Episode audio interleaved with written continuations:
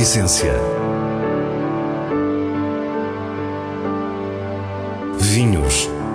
Gastronomia. Gosto. A Essência tem a autoria da revista de vinhos A Essência do Vinho, com Célia Lourenço.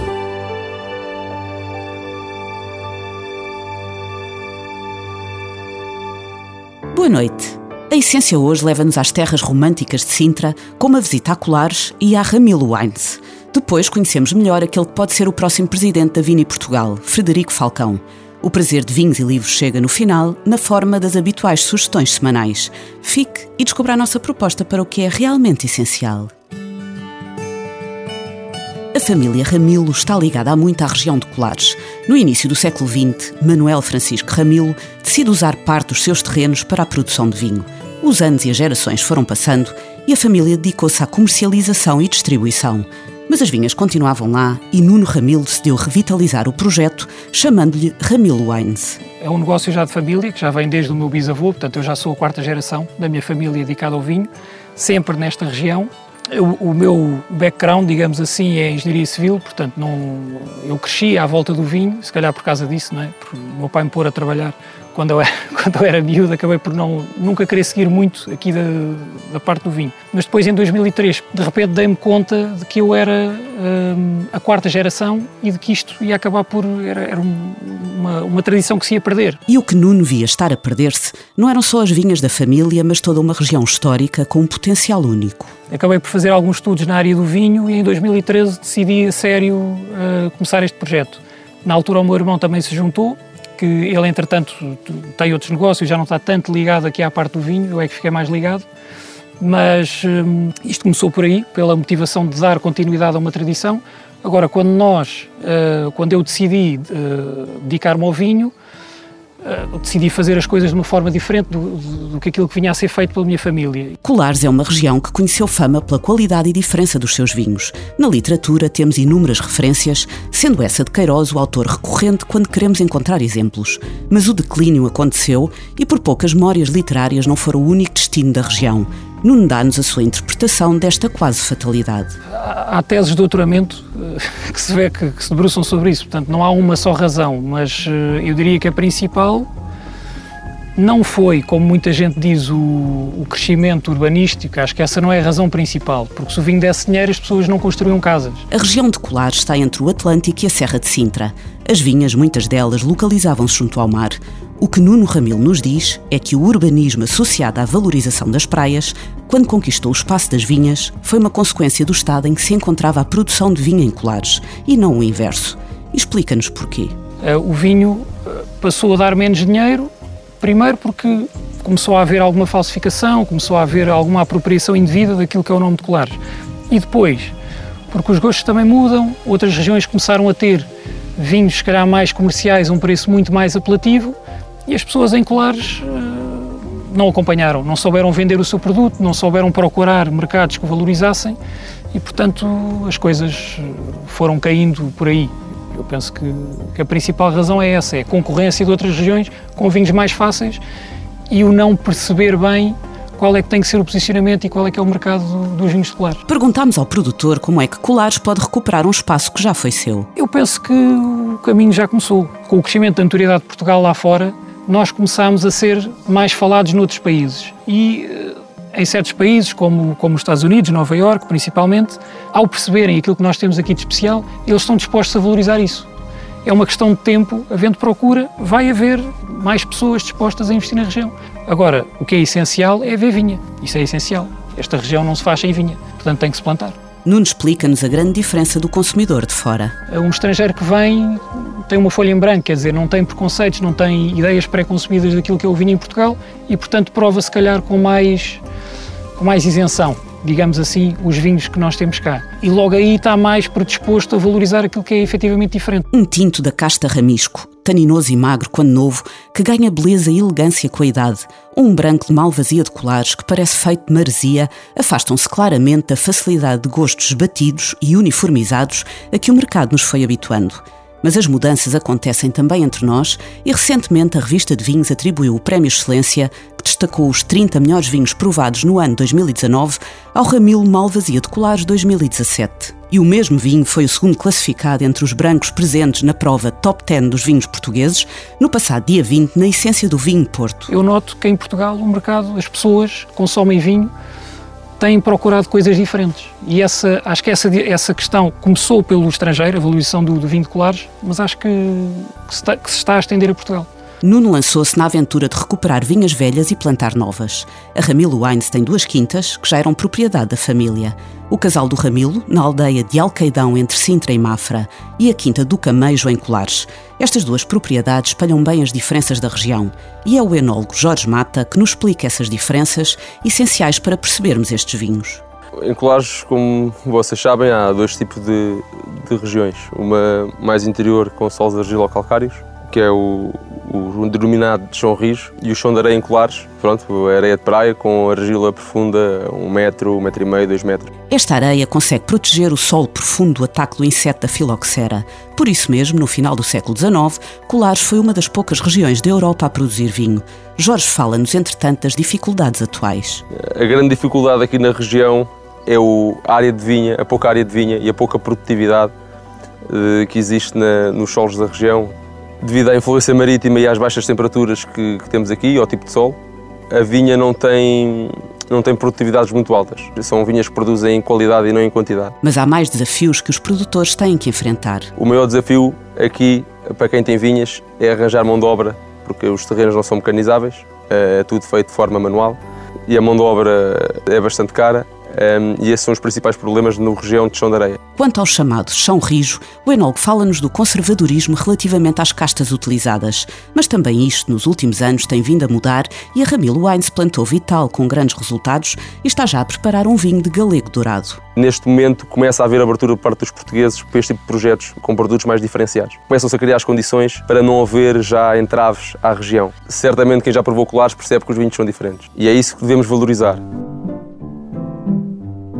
A Vini Portugal é a associação interprofissional que tem por missão promover os vinhos portugueses pelo mundo. O mandato do atual presidente Jorge Monteiro termina em abril e Frederico Falcão candidata-se com seis anos de presidência do IVV, o Instituto da Vinha e do Vinho, no currículo. Em entrevista exclusiva à revista de vinhos, diz-nos o que o motivou para avançar. Bem, Vini Portugal um, tem tido um presidente que teve um, um excelente desempenho ao longo dos anos, que se vai retirar. O lugar ficou vago, é um lugar onde eu acho que posso encaixar, um lugar que me atrai. É um lugar cimeiro, tal como o IVV. O IVV na parte institucional de coordenação do setor, a Vina Portugal na parte de promoção dos vinhos nacionais. E, portanto, é um, é um lugar que me estimula muito. Portanto, é uma área que eu gosto muito, uma área da qual me aproximei muito quando estava no IVV.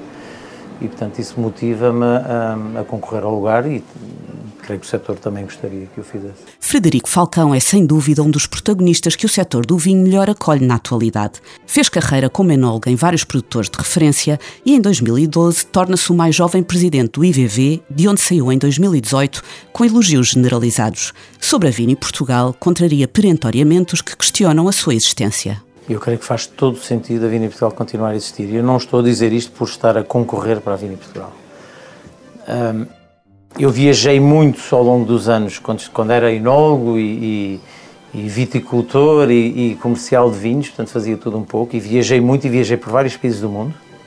Nós tínhamos ações com, com, com consumidores que não conheciam Portugal, não conheciam os vinhos portugueses, nem sabiam onde estavam Portugal, nem sabiam que Portugal tinha vinhos diz-nos que o sucesso atual dos nossos vinhos no estrangeiro tem em grande parte a ver com o trabalho realizado pela Vini Portugal desde a sua fundação em 1997. A Vini Portugal não vende uma garrafa de vinho, num sentido figurado, não vende vinhos, mas ajuda muito a promover os, os vinhos como um todo, coisa que os produtores sozinhos nunca conseguiriam alcançar o prestígio internacional que nós hoje temos.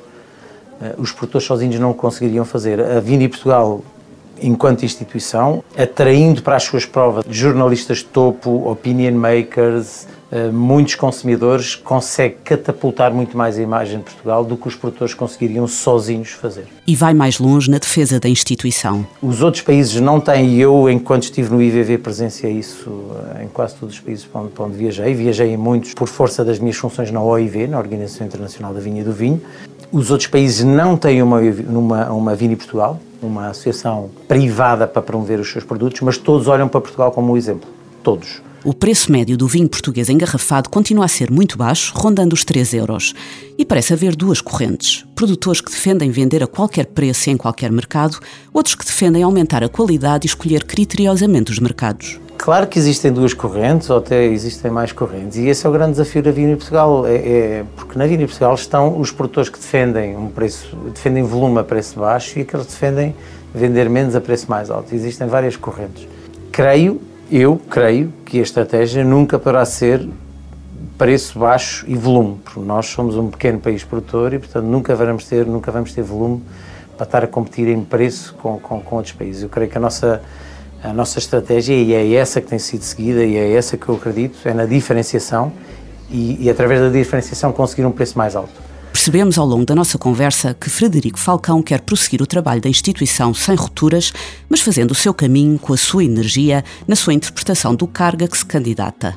Tem um bocadinho um misto, quer de gestão interna, quer de embaixador, quer de, de uma diplomacia mais ao nível, ao nível político, de, de, de conseguir aproximação ao AICEP, ao Ministério da Agricultura, ao Turismo Portugal, a outras instituições. Portanto, é, é um cargo muito completo nesse sentido. Perguntámos quais as primeiras medidas enquanto Presidente da Vini Portugal.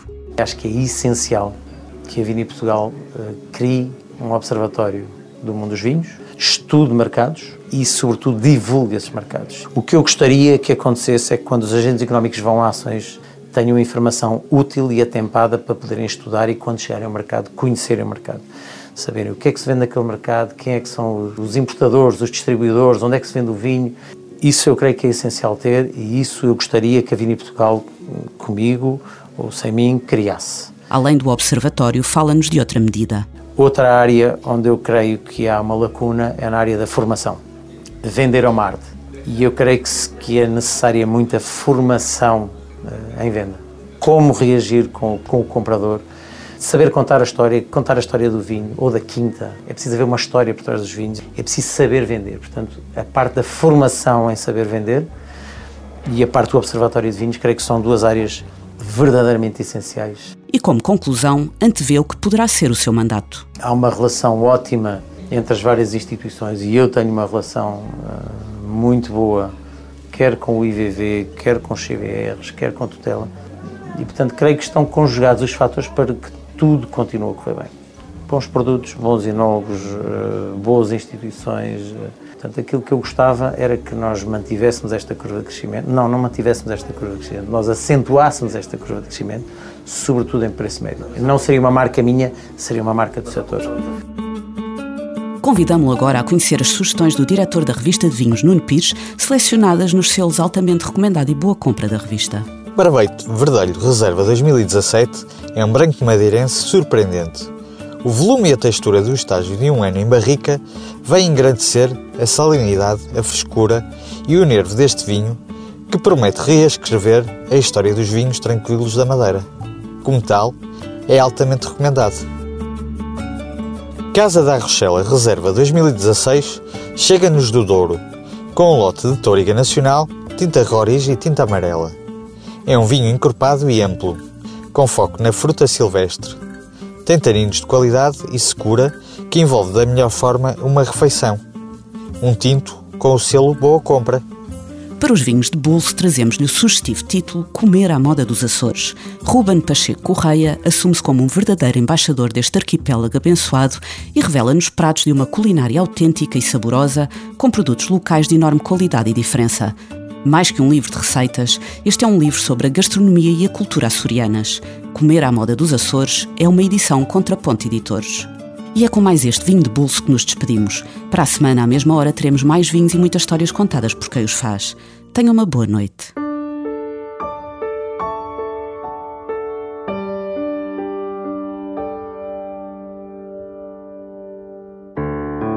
A Essência Vinhos. Gastronomia. Gosto. A Essência tem a autoria da revista de vinhos A Essência do Vinho, com Célia Lourenço.